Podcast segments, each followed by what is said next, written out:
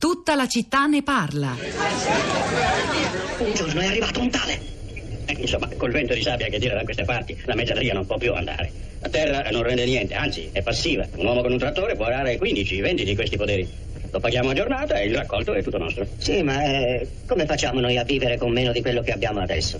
I bambini non mangiano abbastanza, lei lo sa, sono coperti di sacci. Ce ne vergogneremmo se anche quelli degli altri non fossero vestiti lo stesso. Non so che farci. A me hanno ordinato di dirvi di andarvene da questo potere e io ve lo sto dicendo. E io dovrei andarmene dalla mia terra. non te la prendere con me, non è colpa mia. E di chi allora? Lo sapete di chi è la terra? Della società agricola di Scioni. E chi è la società agricola di Scioni? Ma non è nessuno, è una società. Avrà un presidente, no? E lo saprà che così ci condanna a morire di fame. Ma non è colpa sua, è la banca che gli dice che cosa deve fare. E va bene. Dov'è la banca? A Tulsa. Ma con chi te la prendi? Lì c'è soltanto il direttore, che sta impazzendo per fare quello che gli impongono da New York. Insomma, chi è allora? Ah, io proprio non lo so. Eh, se no te lo direi. Ma proprio non lo so di chi era quello. E io dico che ancora non è nato l'uomo che mi caccerà via dalla mia terra. L'ha dissodata mio nonno più di 75 anni fa. Mio padre c'è nato qui. Siamo tutti nati qui. E qualcuno c'è stato anche ammazzato. Poi che è successo? Sono arrivati. Sono venuti e ci hanno mandato via. Sono venuti con le tigri. Che cosa? Le tigri, i trattori meccanici. E per ogni trattore ci furono decine e decine di famiglie buttate fuori dalle loro case. Migliaia di persone senza un tetto per ripararsi dalla pioggia. Tutti quelli che noi conosciamo, sbattuti in mezzo ad una strada.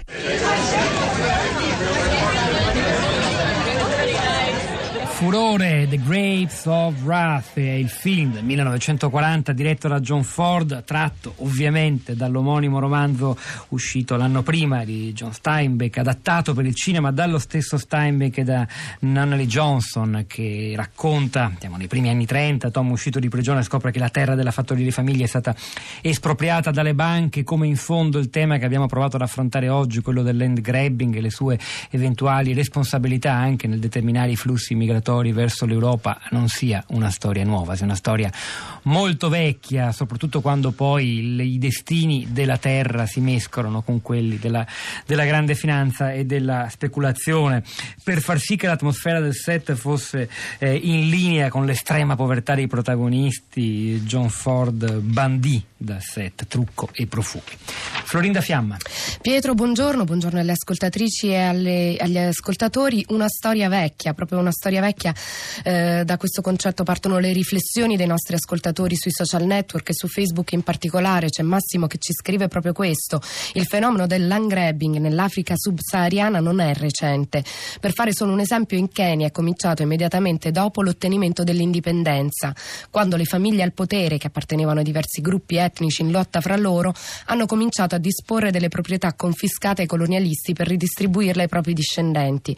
Questo ha provocato una spirale perversa grazie alla riacquisizione dei lotti individuali da parte delle elite locali per costituire proprietà molto più vaste che in molti casi sono state rivendute alle multinazionali, lasciando ai piccoli proprietari espropriati dei loro mezzi di produzione anche di pura sussistenza. E poi Franco, Franco ci posta su Facebook un, ehm, un grafico e ci scrive per capire di cosa si parla, terre acquisite nel 2016 in Africa, i primi dieci paesi in ettari e qui ci sono USA, Malesia, Singapore, eh, Gran Bretagna, Cina, eh, Emirati Arabi con i milioni di eh, ettari eh, che eh, hanno acquisito appunto in Africa, potete rivederlo proprio sulla nostra pagina della città di Radio 3. E poi Alessandro ci riporta eh, al vecchio continente, ci scrive scrivo dall'Ungheria, il land grabbing si fa anche qui, la terra ha sempre fatto gola al potere e infatti un'altra segnalazione ci arriva da Twitter e da Africa News. Ehm, il sito di Slow Food riporta questa notizia: il land grabbing si mangia l'Africa, ma non alziamo le spalle. L'Europa, Italia compresa, non sono fuori pericolo. Quindi anche le- il, il fenomeno del land grabbing in Italia, in a, pro- Europa. a proposito di, di furore di John Steinbeck, vi ricordo che il 14 aprile del 2015, l'anniversario, se non sbaglio, il 76esimo della sua pubblicazione, è andata in onda una bellissima puntata di Wikiradio realizzata da Sara Antonelli che potete ritrovare sul nostro sito radio3.rai.it. Tre ascoltatori nella nostra piazza questa mattina. La prima è Sabrina che ci parla da Somma Lombardo. Sì, buongiorno. Dove siamo esattamente, Sabrina? Allora, io sono a Somalombardo, proprio sopra l'aeroporto della Malpensa, diciamo, e mi aveva colpito questa notizia che avevo sentito in una trasmissione di, di Rai 3, appunto sul fatto che l'Ucraina avesse ceduto per 50 anni in usufrutto alla Cina il 9% della sua superficie agricola.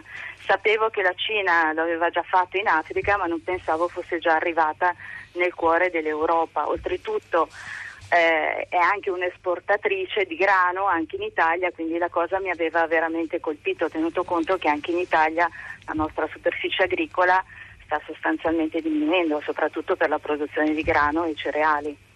Sabrina, grazie per la sì, segnalazione, qualcosa avevamo detto poco fa eh, anche leggendo, leggendo, un messaggio e in effetti il fenomeno non riguarda soltanto i mondi, i mondi lontani e i continenti come, come, l'Africa. Grazie davvero. Allora c'è sempre dalla Lombardia, da Varese, Attilia collegata, buongiorno. Buongiorno, no, sono a Milano. A Milano, comunque vicino. Ah. Sì. E grazie. Questo clima uggioso. uggioso, prego Attilia. No, io volevo solo dire che bisognerebbe essere informati di più sulla responsabilità degli stati di provenienza degli immigrati e anche quelli vittime del land grabbing. Perché se tutto è cominciato uh, in questi stati dopo il colonialismo, significa che comunque non sono capaci di gestirsi, perché eh, ovviamente se gli sfruttatori, diciamo, moderni sono entrati nei loro stati e sfruttano di fatto il territorio, qualcuno gli avrà dato il permesso e quindi ci devono essere stati dei trattati, degli accordi ovviamente e mi domando allora perché non intervenire nel sorvegliare allora che tipo di accordi si fa nel sorvegliare che non sia una specie di colonialismo eh, modernizzato ma sempre di sfruttamento. Quindi piano Marshall secondo me è l'idea giusta, però quello che aveva funzionato dopo la guerra in Europa era fatto comunque fra stati che stavano alle regole, hanno accettato le regole di questo piano Marshall e forse per l'Africa bisognerebbe iniziare da un piano Marshall che si prenda cura di vedere quali trattati, quali regole impostare. Cioè io penso che comunque ci sia una responsabilità degli stati di provenienza, non si può negarlo e bisognerebbe cominciare a mettere ordine da lì questo è il mio pensiero, ma non se ne parla mai. Attilia, grazie. Quanto a, agli accordi e alle responsabilità di governanti africani, ma non solo, pensiamo al caso dello Sri Lanka che ci denunciava, ci raccontava Giorgio Ceccarelli di Oxfam, beh, anche Stefano Liberti è stato molto chiaro sull'indicare le responsabilità autoctone e non soltanto dei, degli investitori e speculatori che vengono da lontano. Quanto poi alla possibilità di sovrintendere, limitare, arginare l'effetto negativo di questi accordi, di questi trattati, di questi contratti, il punto è chi ha davvero in mano il pallino, chi può intervenire, chi e con quali forze può davvero imporre le regole. Oxfam ha fatto un appello esplicito alla FAO, poi si tratta di capire che cosa organismi come la FAO, le Nazioni Unite possono fare. Sul piano Marcia segnalo soltanto che sul nostro blog, Florinda, l'hai appena postato tu, c'è un articolo che racconta a che punto stiamo con il Migration Compact, che sarebbe quella proposta a firma italiana all'Unione Europea per intervenire attivamente con un piano di aiuti ai paesi africani africani c'è un piano di, su cinque paesi pilota innanzitutto perché eh, l'accesso, eh, il flusso dei migranti verso il Nord Africa e verso l'Europa si blocchi in origine non soltanto con muri e barriere ma anche con progetti di sviluppo. Florinda. Altre riflessioni e una segnalazione. Michele sempre su Facebook ci scrive di fatto l'Africa è indicata come prossima economia emergente su cui tutti i gruppi stanno investendo, cioè speculando e questo consiste anche nel preparare il terreno a un'economia legata al consumo e alla crescita crescita forzata di ispirazione globalistica. Non a caso negli ultimi anni eh, si inizia a sdoganare l'idea di aiutarli a casa loro, prima tacciata di populismo, ma in realtà ci sono sempre meno africani da aiutare e sempre più attività di amici da avviare. E poi una segnalazione da Twitter di Campus Sostenibile, il land grabbing diventa un crimine perseguibile. La Corte Penale Internazionale Pietro estende la concezione di crimini contro l'umanità, includendovi anche i crimini ambientali come il land grabbing. E quindi le comunità e governi locali si stanno mobilitando per osteggiare il fenomeno in continua espansione. Ora, dalla Lombardia, da dove parlavano le prime due ascoltatrici, la piazza della città si sposta all'estremo sud, alla punta del Tacco, Santa Maria di Leuca, siamo in provincia di Lecce. Cristina, buongiorno. Buongiorno. A lei la parola. Eh, io mm, naturalmente da anni c'è questo problema della xylella che sta distruggendo migliaia di, di piante e, l'economia di tutta la zona. E vedevo una certa indifferenza anche ne, proprio negli imprenditori agricoli.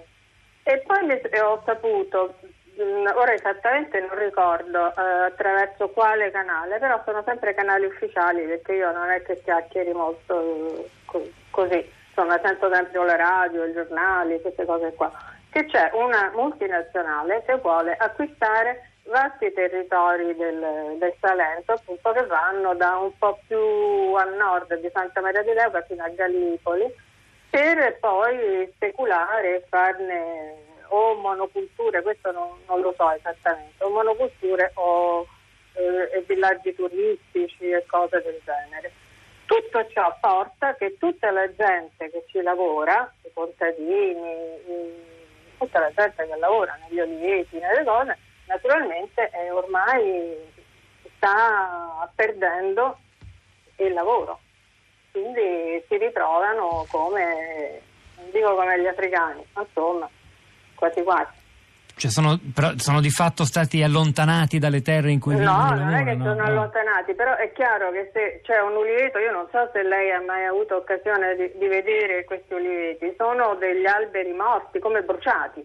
Quindi è chiaro che la gente che prima andava lì per raccogliere, per eh, manutenere eh, i fondi, ormai ha perso il lavoro non ci va più, perché cosa ci va a fare? È stata chiarissima Cristina, grazie, magari seguiremo e anche approfondiremo quello che lei ci ha, ci ha ricordato, denunciato. Florinda. Qualche, qualche tweet in chiusura, Irene, land grabbing, perdita, perdita drammatica di biodiversità e diritti e poi eh, una piaga che ci, tra, ci, riguarda troppo da vicino. Infine Alcavi, migranti in fuga dal land grabbing sono forse nella jungle di Calais, più probabilmente sui barconi che arrivano in Sicilia. Allora, è il momento di Radio Tremondo che questa settimana è condotto da Azzurra Meringolo. C'era Alessandro Cesolini oggi alla parte tecnica, Piero Pugliese alla regia, Pietro del Soldà e Florinda Fiamma a questi microfoni, al di là del vetro, Sara Sanzi, Cristina Faloci, la nostra curatrice Cristiana Castellotti. Noi vi salutiamo, continuiamo ad aggiornare il blog La città di radio3.blog.rai.it con altri suggerimenti di lettura per saperne di più e in diretta ci risentiamo domattina alle 10.